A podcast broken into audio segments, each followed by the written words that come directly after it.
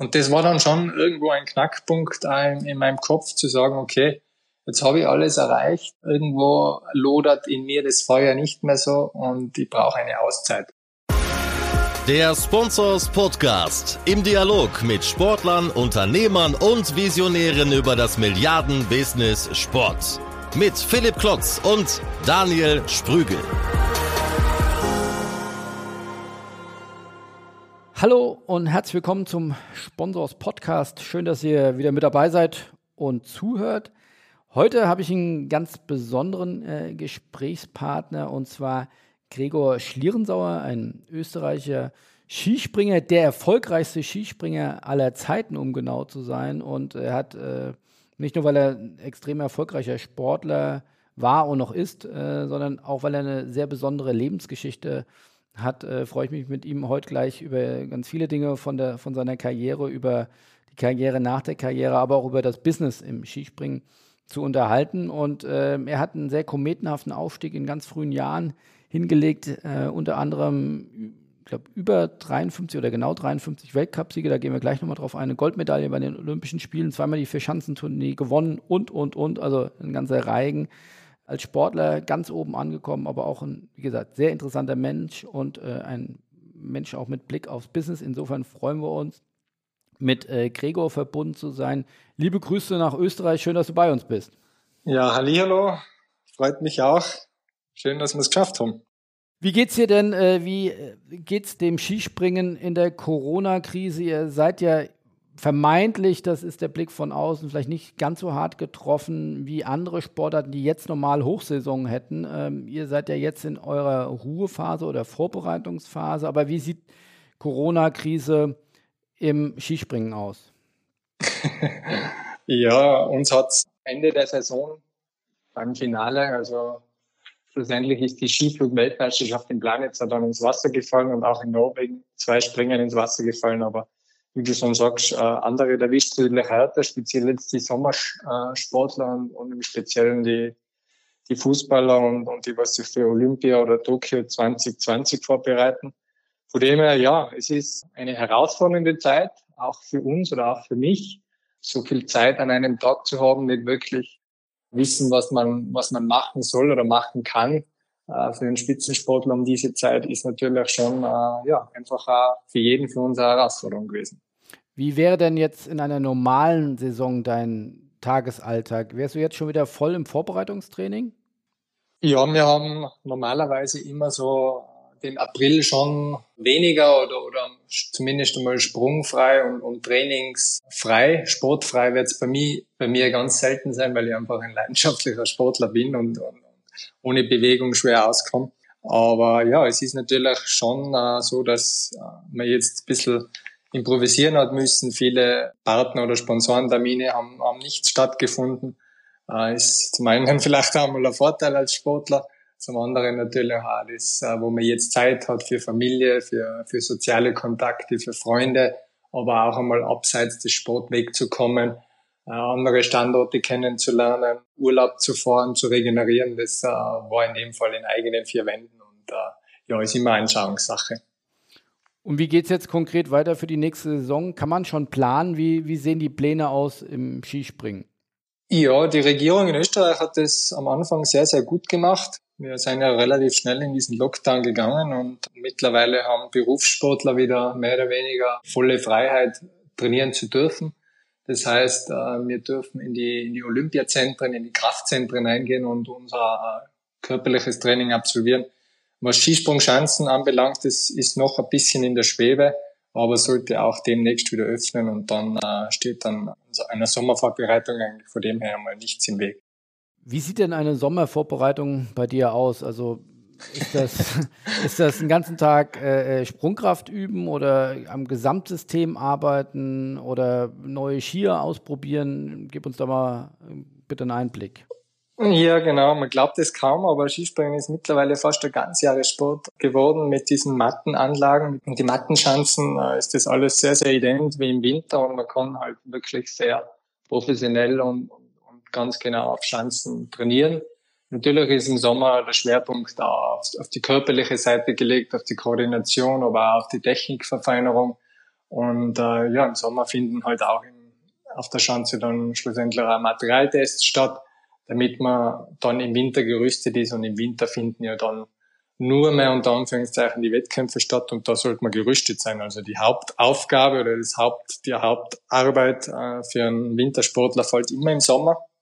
Und zudem ist schon immer einiges zu tun, ja.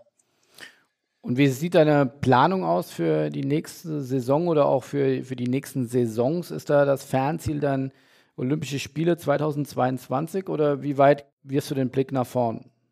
Ja, ich meine, mit meiner Geschichte äh, ist, ist natürlich das oberste Ziel, wieder zurück an die Weltspitze zu kommen. Äh, es gibt äh, ein gewisses Fernziel, ja, aber auf der anderen Seite ist das jetzt einmal oberste Priorität, wirklich an die Weltspitze wieder zuranzukommen äh, wieder zu gewinnen, ganz oben zu stehen. Und ich glaube, es ist dann einfach auch ein, ein Gefühl, was jeder Athlet hat, zu sagen, okay, ist es noch das Richtige, was das, oder ist es Zeit für was Neues? Natürlich ist Olympia bei mir schon großes Thema und, und immer wieder ein Ansporn, aber ich sage mal, ich möchte jetzt einfach nicht zu weit vorausdenken, sondern ja, wirklich Step by Step und Schritt für Schritt gehen.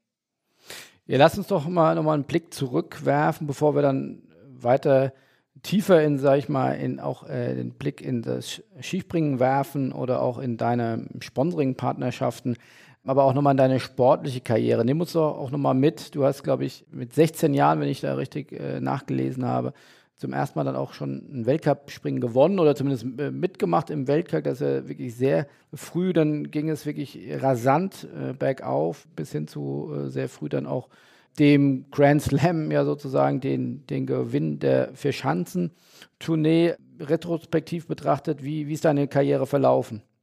Ja, schon recht außergewöhnlich. Also ich würde sagen, äh, einzigartig. Es ist äh, nicht selbstverständlich, dass man in so jungen Jahren sofort an der Weltspitze ist und mehr oder weniger von heute auf morgen alles gewinnt. Bin ja dann doch sehr früh als Wunderkind abgestempelt worden und ja, war sehr intensiv einzigartiger Beginn von, von mir und ja, habe sehr viel in sehr kurzer Zeit eigentlich, wenn man es so jetzt übertrieben sagt, erreicht und, und, und abgeschlossen. Und ja, das hat natürlich auch seine Vorteile, aber auch seine Nachteile. War von dem her schon eine bewegende Zeit, ja. Lass, lass doch mal ein paar Zahlen nochmal sprechen. Nicht jeder ist so tief im, im Skispringen drin wie, wie du oder nicht jeder ist äh, Wittersport-Fan. Äh, Nimm uns doch mal mit für, für sag mal, die Sommersportler. Was, was hast du alles gewonnen? Müsst jetzt nachschauen, also ganz genau aufgeschrieben habe ich mir es nicht, aber natürlich war schon sehr bewegend, äh, dass ich eigentlich mehr oder weniger noch von der Schulbank in den Weltcup gekommen bin und da äh, eigentlich nach dem zweiten Weltcup-Springen schon ganz oben gestanden bin. Ja, als Weltcupsieger dann auf einmal wieder zurück in die Schulbank gegangen bin und ja, äh, ein Jahr später der erste Weltmeistertitel gefolgt ist mit, äh, mit, mit 17 Jahren, bin ich der jüngste Skiflug-Weltmeister bis jetzt. Ein paar Jahre später natürlich der Gewinn der, der vier Schanzentournee, was ich dann wieder darauffolgenden Jahr nochmal erreichen habe dürfen, also zweimal die vier Schanzentournee zu gewinnen. Äh, Olympiagold mit dem Team, zwei Olympia-Bronzemedaillen in Vancouver, also es äh, zweimal Gesamtweltcup-Sieger, also es war, ist schon einiges passiert in meiner Karriere und da, ja, sehr viel Schweiß gewesen, naja. Was ich ja beeindruckend finde oder auch nicht ganz nachvollziehbar als Außenstehender, dass im Skispringen scheint ja offensichtlich sehr volatil zu sein. Also es gibt nur wenige wie dich oder du sagst ja auch selbst, es ist eine einzigartige äh, Karriere. Es gibt keinen außer dir, der so eine Konstanz dann auch hingelegt hat. Es gibt ja oftmals dann Skispringen, die sind ein, zwei Jahre in der Weltspitze, aber äh, verlieren dann den Anschluss an die Weltspitze. Woran liegt das? Mhm. Ja, Skispringen an sich ist, ist einfach eine sehr fragile und, und eine sensible Sportart. Also es ist eine, ein hochkoordinativer äh, Ablauf. Die, der Bewegungsablauf des Sprunges ist sehr hochkoordinativ. Dann ist natürlich das Ganze auch sehr sensibel, was die Luftkräfte betrifft. Also man braucht natürlich auch immer wieder äh, ein gewisses Glück. Man muss äh, die Luftkräfte gut verwalten können. Also alles in allem braucht sicher Talent, äh, Fleiß, Glück und vielleicht auch zum richtigen Zeitpunkt die richtigen Gegebenheiten. Und da ist bei mir, war da sehr, sehr viel stimmig in, in, in jungen Jahren. Das habe ich einmal bis jetzt auf meiner Habenseite. Grundsätzlich ist, ist Skispringen einfach, ja, ich würde sagen, es steht für Präzision, für das Fliegen, für die Geschwindigkeit, für den punktgenauen Absprung. Man muss sich auf sein Zeitgefühl verlassen. Äh, man braucht ein irres Vertrauen in sich selbst. Man muss irgendwo auch eine Gegebenheit oder eine Einheit mit der Natur sein, äh, mit der Technik. Und wenn das Ganze natürlich dann sensationell funktioniert, äh, dann ist man irgendwo schwerelos, wie ein Adler. Und, und das ist halt das Gefühl, was süchtig macht und, und was un unbeschreiblich ist. Ich habe in der Vorbereitung mir nochmal deinen Sprung in Planica, ich glaube 2018 äh, war es, oder äh, dein Weltrekordsprung auf 253,5 Meter, äh, ein Wahnsinn, wie lange du da fliegst. Äh, wie fühlt sich sowas an? Wie kann man sich da so einer, einer Schanze runterstürzen? Da muss man ja schon auch ein Stück weit lebensmüde sein, oder? es wäre oft gefragt, wie sich das anfühlt und äh, ich muss immer wieder sagen, ja, es ist, es ist schwierig zu beschreiben. Es ist äh, ein bisschen eine Kombination zwischen einem Flugzeugstart und, und einfach dann in der Luft schweben, wie, wie ein Adler, die Geschwindigkeit mitzubekommen, den Druck der Luft zu spüren, die Luftkräfte verwalten, ist nur schlussendlich dann gepaart mit einem, mit einem irren Adrenalinrausch. Und, und das Gesamtpaket macht halt Skispringen aus und, und, und darum ist es aber auch so sensibel, dass wenn nur Feinheiten nicht ganz ineinander greifen, kann das ganze System ein bisschen ins Wanken geraten und dann ist man halt nicht mehr unter die Top 5 oder nicht mehr Sieger, sondern dann ist man halt gleich mal wieder 20 und das ist schlussendlich die Herausforderung und der Kitzel unserer Sportart. Kann man dann, wenn man so erfolgreich ist wie du, auch äh, sehr gut davon leben? Also kann man auch sagen, dass du jetzt als Privatmensch dann eigentlich nicht mehr arbeiten musst, weil du schon ausgesorgt hast? Ja, ich würde jetzt schon sagen, dass einige davon leben können. Es kommt natürlich immer auf den Lebensstil drauf an. Wobei ich glaube, dass, dass Skispringer generell eher sehr sensible Typen sind. Von dem äh, ja, man, man, kann, man kann leben, aber man ist natürlich auch schon weit entfernt von, von Weltsportarten wie, wie Fußball, Basketball oder, oder Golf oder Tennis oder Formel 1, das ist eh klar. Da können wir gleich nochmal äh, tiefer drauf eingehen, aber wenn du sagst, auch äh, sind häufig sensible Typen, das kann ich bestätigen. Also bei uns hat äh, Martin Schmidt mal an der äh, SPOAG äh, studiert, also unsere Sports Business Academy. Da bin ich auch immer sehr nah dabei und wir haben dann auch Auslandsmodule, wo wir dann in Shanghai oder ich glaube damals waren wir ähm, in Boston äh, an der Harvard Business School äh, gemeinsam und durfte ihn da auch ein bisschen kennenlernen. Er ist ja wirklich absolut introvertierter Typ. Gleichzeitig muss er ja den Mut haben und du ja auch, sich solche Schanzen runterzuwerfen. Ja, das ist ja, kann man ja, selbst am Fernsehen wird einem ja schon halb äh, schwindelig. Äh, mhm. wie, wie lernt man das äh, oder welche Charaktereigenschaft muss man haben, dass man da oben was ausstellen kann und sagt, da, da fahre ich jetzt runter? Ja, wie lernt man das? Also man fängt relativ klein an, indem man zuerst einmal nur auf ganz kleinen Schanzen, 15 Meter, 20 Meter Schanzen, äh, den Auslauf runterfährt und ja, wenn man dann bereit ist als Kind mehr oder weniger mit Alpinskiern diese Schanze dann bewältigt, äh, bis zu dem Zeitpunkt, wo man dann das erste Mal das Gefühl hat, okay, jetzt fängt man Fliegen an auf diese 20 Meter Chance und dann ist eigentlich der Virus gesetzt und, und äh, man ist ja wirklich äh, in dem Fieber drinnen und, und in dem Adrenalinrausch drinnen, äh, weil es einfach süchtig macht. Das ist das, das Einzigartige und Schöne. Und dann äh, steigert man sich von Schanzengröße zu Schanzengröße und äh, irgendwann ist es einfach auch Gewöhn Gewohnheit oder, oder man lernt damit umzugehen, dann ist es die 90 Meter Schanze, die 120 Meter Schanze und schlussendlich die Königsdisziplin ist Skifliegen, was über 250 Meter gehen kann und ähm, ja, äh, also man lernt es nicht von heute auf morgen und man braucht äh, sicher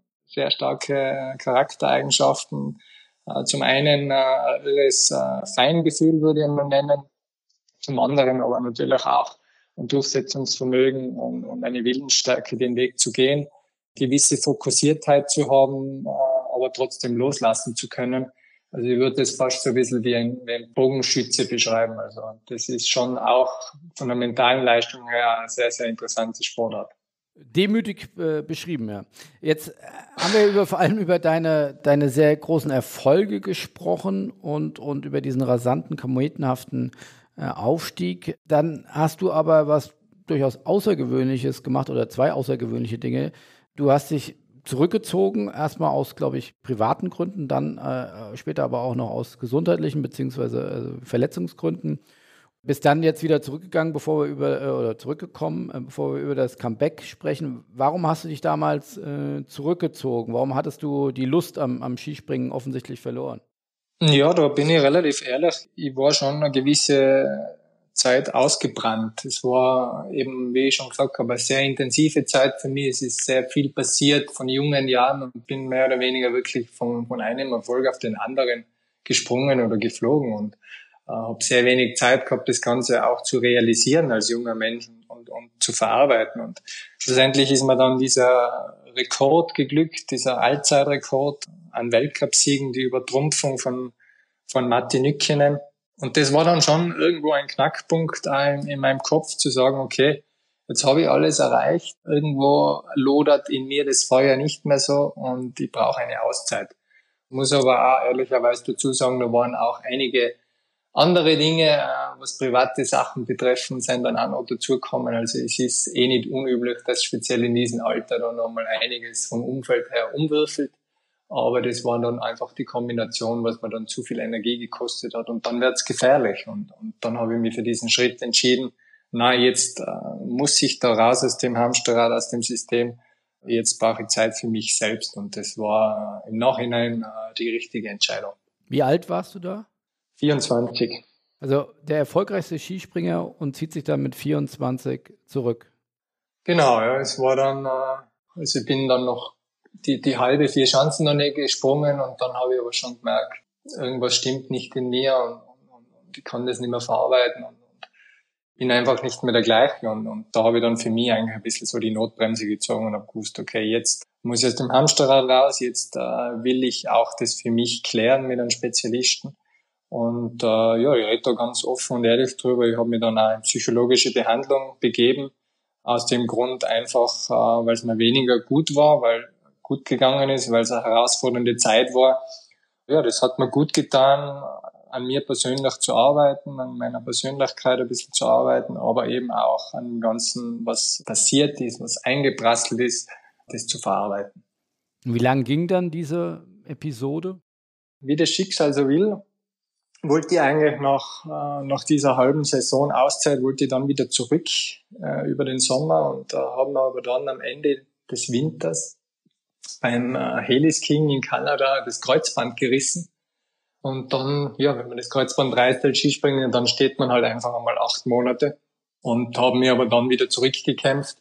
Und äh, ja, mehr oder weniger in dem Prozess befinde ich mich nach wie vor, dass, dass äh, der absolute Step an die Weltspitze noch nicht ganz geglückt ist, aber ich bin nah dran und, und es ist eine sehr erfüllende Zeit für mich jetzt, weil ich einfach das Gefühl habe, ich, ich mache es für mich, ich tue es für mich, äh, ich brauche niemandem mehr was beweisen, mir macht's Freude, mir macht Spaß und es erfüllt mir am Ende des Tages und solange ich das Gefühl habe, äh, gehe ich den Weg weiter. Aber erklär doch mal kurz die Zeitspanne. Du sagst, mit 24 warst du der erfolgreichste Skispringer, dann hast du den Rückzug gemacht. Jetzt bist du 30, richtig? Genau, jetzt äh, letztes Jahr bin ich 30 geworden, unglaublich. Man glaubt es kaum. ja, also mit 24, 25 war dann diese Geschichte, wo ich die Auszeit genommen habe und, und wo ich mich verletzt habe und dann bin ich wieder zurück eingestiegen 2017 und äh, seit 2017 habe ich zwar immer wieder so kleine Rückschläge gehabt, auch mit Verletzungen oder Stürzen, und letztes Jahr ja, war dann meine erste volle Saison wieder und, und war von dem her ganz okay. Und was treibt dich jetzt an, dass du sagst, also wäre ja auch nicht unredlich zu sagen, ich verdiene damit einfach gutes Geld, weil ich habe tolle Sponsoren und ich kann das körperlich noch. Also ist es das Geld, ist es, was ist es, was dich antreibt, jetzt äh, noch weiterzumachen? Nein, das Geld ist es ganz sicher nicht. Äh, das habe ich auch gelernt. Äh, speziell in der herausfordernden Zeit, wo mir es weniger gut gegangen ist, hätte ich alles, was, was ich mir erspart hätte oder alles an Materiellen hätte ich sofort zurückgegeben, um nur einen Moment zu haben, der was positiv ist und der was mir Freude oder Glück bereitet. Also das Geld ist es ganz sicher nicht, sondern ist einfach ein inneres Gefühl und, und, und es macht mir Freude und Spaß, äh, den Weg nochmal zu gehen. Kann ich mir das selber natürlich auch beweisen, nochmal mit den ganzen Regeländerungen im Skispringen, mit den ganzen Gegebenheiten im Skispringen als Held, als gefallener Held wieder zurückzukommen und äh, ja, mir das selber auch beweisen. Das spornt mich natürlich auch an und, und solange ich das Gefühl habe, na, das war's noch nicht und oder die Geschichte ist für mich noch nicht ganz abgerundet, gehe diesen Weg und, und wie gesagt, das ist sehr erfüllend zurzeit. Siehst du da Parallelen zu, wie gesagt, aus Deutschland äh, sehen wir natürlich dann vor allem Martin Schmidt, äh, der ja auch in jungen Jahren sehr erfolgreich war und der dann auch ja ein Stück weit sportlich hinterhergesprungen ist und dann über Jahre versucht hat, dann noch mal ranzukommen, das nicht ganz geschafft hat. Ist das, ist das vergleichbar? Ja, Menschen miteinander vergleichen oder Sportarten miteinander vergleichen ist, ist, ist immer schwierig, aber in gewisser Weise, ja, ist es sicher vergleichbar mit, mit einem Martin Schmidt. Ich vergleiche mir, es klingt jetzt vielleicht ein bisschen anmaßend, oder ich vergleiche mich nicht, sondern ich habe eigentlich als großes Ziel den, den Tiger Woods, der was es auch nach einer längeren Durststrecke nach elf Jahren wieder geschafft hat, ein Turnier zu gewinnen. Also ich hoffe, dass es nicht elf Jahre bei mir dauert. Wie gesagt, es, es gibt viele Beispiele im Sport und, und so auf die Schnelle würde mir jetzt keiner einfallen, der was vielleicht nicht wirklich einmal eine Durchstrecke erlebt hat. Am ehesten im Wintersport, der was da vielleicht ein bisschen aus der Reihe tanzt, ist der Marcel Hirscher. Aber alle anderen haben auch äh, ihre, ihre Geschichten und ihre Wege zurück gehabt. Und äh, ja, das ist ja auch schlussendlich das, was, was, die, was die Kehrseite der Medaille ist, was es aber auch ausmacht. Ja gut, aber der Marcel Hirscher hat ja seine Karriere beendet, oder? Genau, der hat letztes Jahr die Karriere beendet. Ja. Ja. Also der feilt noch nicht am, am Comeback. Naja, böse Zungen behaupten, äh, er feilt dran, aber aber keine Ahnung, wird man sehen. Kann er ja mit dem Herminator äh, vielleicht äh, zu, zurückkommen, obwohl der wahrscheinlich nicht mehr ganz äh, competitive mitfahren könnte. Aber man weiß. Nee, der genießt das Leben, glaube ich, nach Hermann Mayer. Stichwort Vergleich mit anderen Sportlern. Könnte man auch sagen, oder was ich bewundernswert finde, Persönlichkeiten oder, oder Sportler wie ein äh, Messi oder ein Ronaldo, die es ja offensichtlich schaffen, über 10, 15 Jahre auf absolutem Top-Level zu bleiben, zu, zu spielen. Hast du dich mit denen auch mal ausgetauscht, äh, wie die das machen, wie, wie die denken, was die da vielleicht für ein besonderes Coaching bekommen, äh, was das für besondere Menschen sind? Also mit Ronaldo und Messi habe ich jetzt noch nicht telefoniert, aber gute, gute Idee, die rufe ich vielleicht dann an. Ja, mach mal. natürlich tauscht man sich aus mit anderen Sportpersönlichkeiten, aber ich muss schon sagen, es ist, glaube ich, eine andere Nummer, ob man jetzt ein Teamsportler ist oder Einzelsportler. Als Einzelsportler wird man halt wirklich tagtäglich an, an der Einzelleistung gemessen und kann sich mehr oder weniger jetzt einmal nicht verstecken oder fällt es vielleicht nicht so auf, fällt es sofort auf, wenn man, wenn man ein bisschen einen schlechteren Tag erwischt. Aber ja, natürlich gibt's auch andere tolle Vorbilder, die was nach, nach schwierigen oder herausfordernden Zeiten wieder den Weg geschafft haben nach oben. Und wie ich davor schon gesagt habe, es ist für mich ein Tiger Woods, es ist für mich ein Roger Federer oder ein Tom Brady. Äh, das sind alles äh, für mich ganz, ganz tolle Persönlichkeiten, die was ich schon äh, anspornen. Bist du denn nach deinem Gefühl dann auch stärker zurückgekommen, als du in diese Krise reingegangen bist? Persönlich definitiv. Also was ich so selbst an mir erfahren habe und lernen habe dürfen. Und von der Persönlichkeit her habe ich sehr, sehr viel gelernt und, und die möchte ich jetzt im Nachhinein auch nicht missen. Sportlich war es natürlich die letzten Jahre nicht mehr ganz an Top, das ist klar, aber die Herausforderung, die gehe. Und äh, wenn, wenn ich das Ganze vielleicht jetzt nicht gemacht hätte, dann wäre ich wahrscheinlich in einem Leben schon an einen Punkt gekommen, wo ich wahrscheinlich auch ein Problem gehabt hätte. Darum äh, nehme ich das alles sehr positiv wahr. Hast du denn schon eine Idee, wo es nach dem Skispringen hingehen kann? Also die Karriere nach der Karriere? Ja, gewisse Idee habe ich schon. Was, was mich schon immer fasziniert hat oder was, mich, was mir immer Freude bereitet, ist, ist Architektur, Design, Fotografie. Also es kann schon sein, dass ich mich in diese Richtung auch entwickle, was ein bisschen Immobilien und so betrifft. Schöne Architektur hat mich immer schon fasziniert. Aber ich kann mir natürlich auch vorstellen, irgendwo dem dem Skispringen natürlich oder der Sport, dem Sport generell treu zu bleiben, aber auch irgendwo ein gewisses Coaching oder Beratung zu geben äh, an jungen Talenten, äh, die was vielleicht auch vor einer Karriere stehen. Wie gehst du mit dem Thema Social Media um? Also das war sicherlich ja vor 10, 15 Jahren, als deine Karriere begonnen hat, äh, noch nicht so ein großes Thema. Heute sicherlich eines der ganz großen, wichtigen ja, Leistungsmerkmale von, von Sportlern, wenn es dann auch um ihre Vermarktung geht. Wie gehst du mit dem Thema um? Ja, es, es hat sich natürlich auch rasant entwickelt die letzten Jahre. Also am Anfang meiner Karriere war ja sehr stark eigentlich nur nur die Homepage oder, oder natürlich TV und Radio und, und Printmedien. Jetzt das mit dem Social Media hat, hat auch wieder Vor- und Nachteile man kann halt selber sehr viel steuern, man ist aber auf der anderen Seite auch ein gläserner Mensch und, und hat wahrscheinlich als junger Mensch fast auch einen gewissen Druck, jemanden nachzueifern. Ja, also das ist schon sehr interessant, ja. Machst du, bespielst du deine Kanäle selbst oder lässt du das dann über deine Agentur machen? Teils, teils. Also an Stoßzeiten während der vier Schanzentournee habe ich natürlich schon meinen äh, Social Media Betreuer, der was mir einfach zeitmanagementmäßig das hilft und, und umsetzt. Aber so wie jetzt über den Sommer äh, mache ich es oder versuche ich es selbst zu machen. Ja. Welche Kanäle bespielst du? Ich habe äh, Instagram und Facebook und die, die Homepage natürlich. Aber wie viel, wie viel Follower hast du so bei, bei Instagram und bei Facebook? Ah, bei Instagram bin ich jetzt bei, bei 100.000, bei Facebook bei 276.000, glaube ich. Ich weiß gar nicht ganz genau. Ja, ist Potenzial, aber auf der anderen Seite, ich würde sagen, Instagram taugt mir fast mehr, weil das einfach auch ein bisschen so den künstlerischen Effekt hat. Jetzt sind wir als äh, Sponsors natürlich auch als Sport-Business-Medium und Branchenplattform natürlich auch immer sehr an den wirtschaftlichen äh, KPIs äh, interessiert. Erzähl doch mal ein bisschen, wie sich das Skispringen auch in den letzten 10, 15 Jahren für dich entwickelt hat, vor allem auch von der Business-Seite. Ja, Skispringen hat, hat sich schon extrem entwickelt. Zum einen natürlich, was das Reglement betrifft. Also es ist viel kürzere Ski, äh, viel engere Anzüge. Dann war natürlich ein sehr wesentlicher Punkt, war diese BMI-Geschichte, dass man diesen Body Mass Index eingeführt hat, damit man ein, ein, ein Gewicht braucht, um eine gewisse Skilänge springen zu dürfen, weil natürlich jede, jeder Zentimeter an Skilänge ist irgendwo eine Tragfläche, was da was bringt, positiv. Leider Gottes hat es da auch schon Fälle gegeben wie Magersucht, um jetzt Sven Hannawald als Beispiel zu nennen, der was Gott sei Dank da sehr gut wieder rausgekommen ist.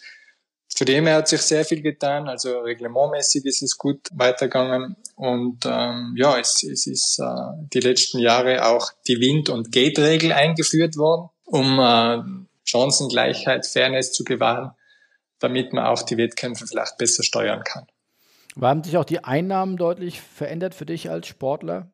Eigentlich nicht. Das ist sicher ein Thema, der was äh, meiner Meinung nach zu schwach ist. Äh, speziell bei der Vierschanzentournee finde ich das schon irgendwo lächerlich, äh, wenn man für, für diese Einschaltquoten und Zuschauerzahlen äh, als Tourneesieger 20.000 Euro bekommt und man eigentlich viermal hintereinander sein Leben riskiert, ähm, dann finde ich das einfach in Relation nicht ganz gerecht, wenn man da andere Wintersportarten hernimmt, wie, wie Hahnenkamm oder Alpin. Auf der anderen Seite muss man aber auch sagen, äh, gibt es weitaus schlechtere Sportarten, die was finanziell noch weniger bekommen.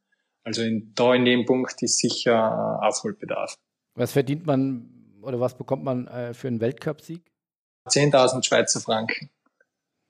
Das ist wirklich, also natürlich für sich genommen eine schöne Summe Geld, aber. Ist natürlich, ist natürlich besser wie jetzt unter Anführungszeichen ein, ein Normalsterblicher, aber da sind wir natürlich schon weit weg wie, wie Summen von, von Alpinen oder auch äh, natürlich Fußball und, und andere Weltsportarten. Ne? Was, was verdient äh, ein Hahnenkamm-Sieger für seinen Sieg? 100.000 Euro waren heuer das erste Mal. Also das heißt, von den Prämien kann man als Sportler nicht wirklich leben. Wenn du das mal vergleichst, äh, wenn du auf dein Konto guckst, also dann kommt das Hauptgeld dann eher von Sponsoren oder wie äh, finanzierst du dein Leben? Ja, das Hauptgeld äh, kommt von, von Partnern, Sponsoren natürlich und Vermarktung. Ich kann gut leben damit, aber natürlich gibt es weitaus finanziell stärkere, das ist auch klar. Der, der prominenteste Partner, könnte ich mir vorstellen, ist wahrscheinlich auf dem Helm drauf, oder? Ja, das ist unterschiedlich. Das wird ein bisschen vom Verband ausgesteuert. Bei uns im Verband ist mehr oder weniger der Kopf frei und äh, gehört dem Sportler, ja, also Kopfsponsor ist frei.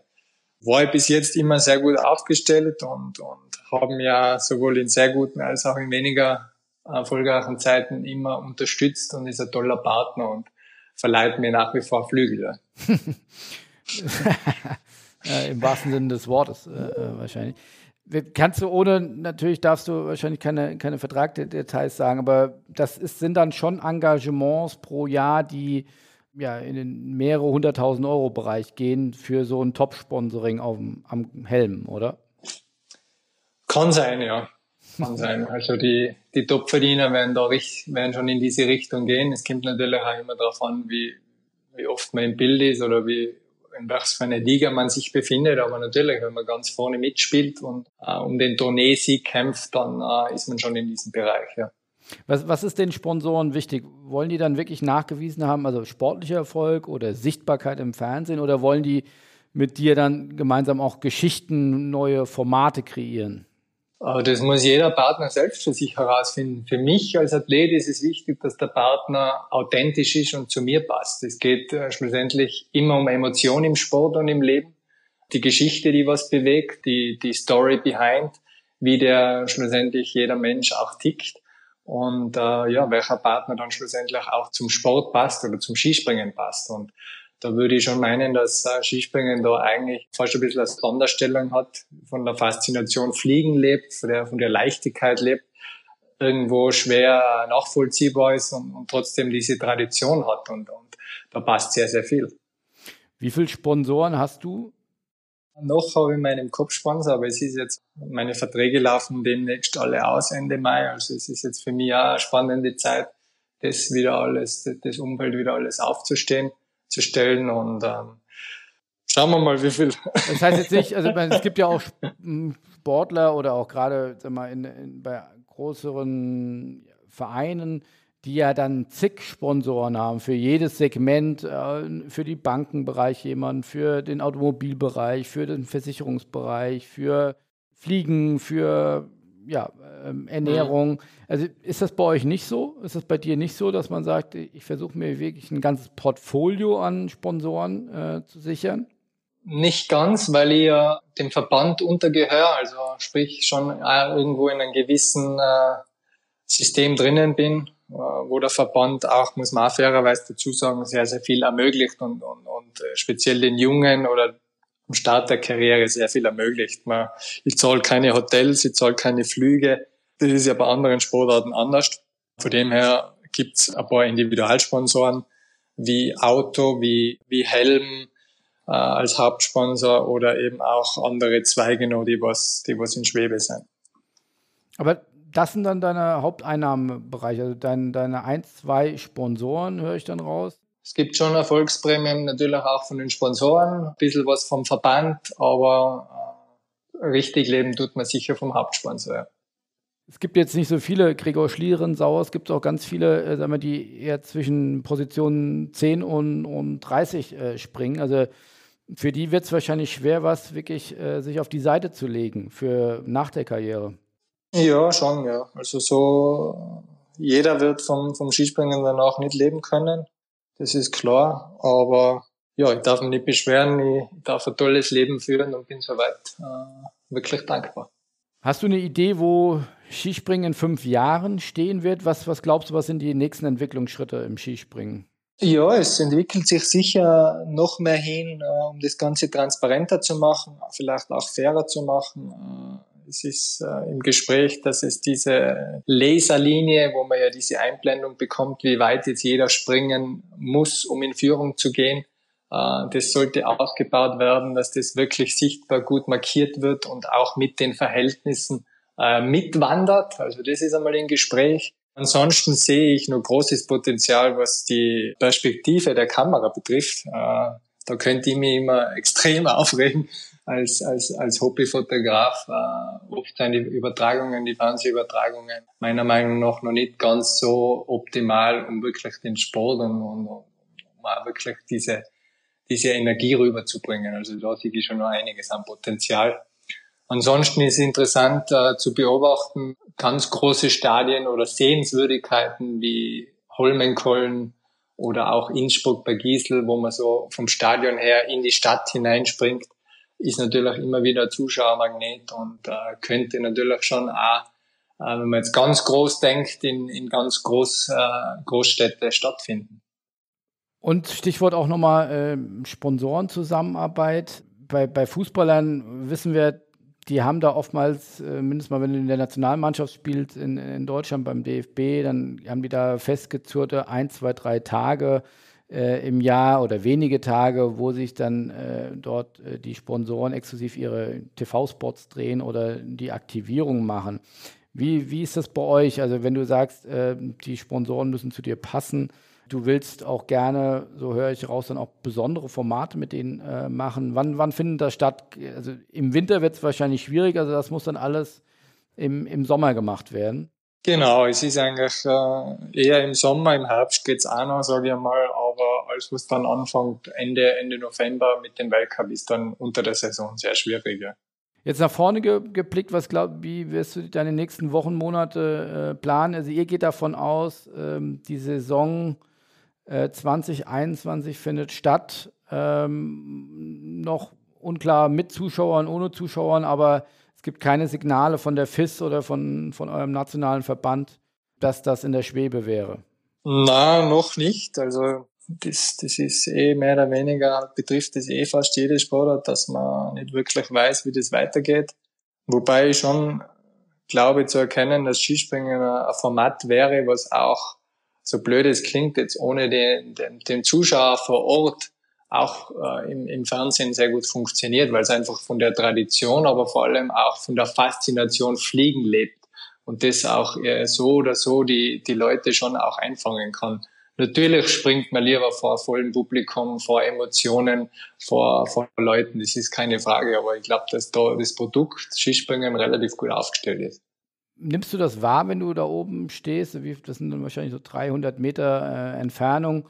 Äh, wenn die Zuschauer dann richtig Stimmung machen, nimmt man das wahr oder ist das einfach zu weit weg? Nein, nein, absolut nimmt man das wahr. Wenn man, wenn man auf den Zitterbalken rausrutscht und wenn es abgeht, dann ist das schon ein irres Gefühl und, und, und lässt das Herz nochmal höher.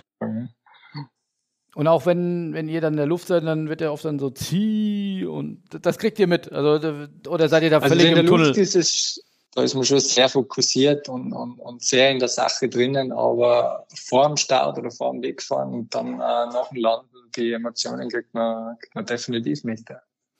Und auch nochmal letzter Punkt, äh, so die Zusammenarbeit auch mit deiner Agentur. Ich glaube, du arbeitest da mit, mit CAA zusammen. Wie hat sich das über die letzten Jahre nochmal entwickelt? Ist das auch deutlich professioneller geworden, wie Sportler heutzutage betreut werden von Agenturen? Genau, ja, ist, äh, den Schritt in eine Agentur äh, habe ich, hab ich letztes Jahr gemacht für mich, um, um einfach auch ein gutes Gefühl für mich zu haben mit meiner sportlichen Geschichte, ein, wirklich einen Partner im Hintergrund zu haben, den ich vertrauen kann. Und da hat sich, habe ich, habe ich dürfen eben CAE kennenlernen und, und werde da unterstützt.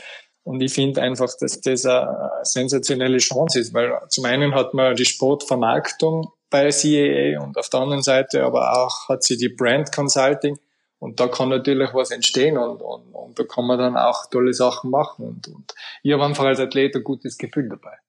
Die verhandeln dann auch Verträge für dich oder verhandelst du dann nicht selbst mit, äh, mit potenziellen Sponsoren, sondern äh, da springt dann die Agentur mit rein? Die Agentur ist da natürlich mit im Boot. Äh, ich hoffe schon, dass ich das letzte Wort nach wie vor immer ich habe.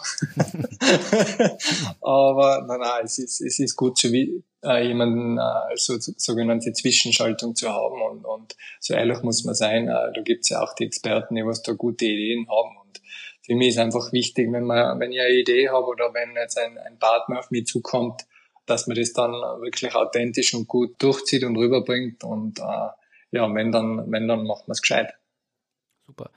Dann herzlichen Dank für deine Einblicke, für deine Ehrlichkeit. Ähm, ich drücke dir die Daumen, dass du äh, ja, Tiger Woods nachfolgst und äh, wieder einen Weltcup-Sieg äh, feiern kannst, äh, dass du da nicht müde geworden bist. Wie, wie viel sind es gewesen? 53 aktuell, oder? Aktuell 53, ja. Der nächste Weltcup-Sieg wäre äh, gleichzusetzen mit dem Hermann Mayer mit 54. Also es, es, äh, wären schon, es wäre schon einiges zu holen, aber auf der anderen Seite braucht man eben, wie gesagt, immer Glück, auch gesund zu bleiben, verletzungsfrei zu bleiben. Ist Hermann Mayer der Spitzenreiter im, im alpinen Skisport oder ich glaube Marcel Hirscher? Nein, im, Al im alpinen Skisport ist der Ingemar Stenmark nach wie vor äh, Spitzenreiter. Und der hat wie viel? Ich glaube 86, aber die Alpinen haben ja auch viel mehr Skirennen. Also, dann begnügen wir uns da mit, mit Tiger Woods. und äh, wir haben ja äh, auf jeden Fall festgehalten, jetzt demnächst sich einfach nochmal mit Messi und Ronaldo zu unterhalten, kann auch helfen. Also vielen Dank für das, genau. für das äh, tolle, ehrliche und, und sehr sympathische Gespräch. Ich wünsche gute Vorbereitung und dass die Saison anders wie in anderen Sportarten dann äh, auch so stattfinden wird. Äh, ich glaube, da sind wir alle sehr interessiert dran, dass unser geliebter Sport und auch das Sportbusiness dahinter nicht noch zu sehr leiden muss unter der Corona-Krise und die Lockerungen jetzt langsam dann auch äh, zu einem ja, wieder besseren Funktionieren des gesamten Sports kommen. In diesem Sinne, genau. äh, viele Grüße nach Österreich und äh, ja, auf bald. Ja, vielen herzlichen Dank und ich hoffe, dass Österreich und Deutschland nur bei den vier Schanden eine Skisprünge verfolgen. Unbedingt, ja. Wir, wir sind am Fernseher. Gut, also, vielen Dank. Und jetzt drücke ich auch für dich die, die Daumen. Passt. Okay, bis dann. Tschüss. Ciao.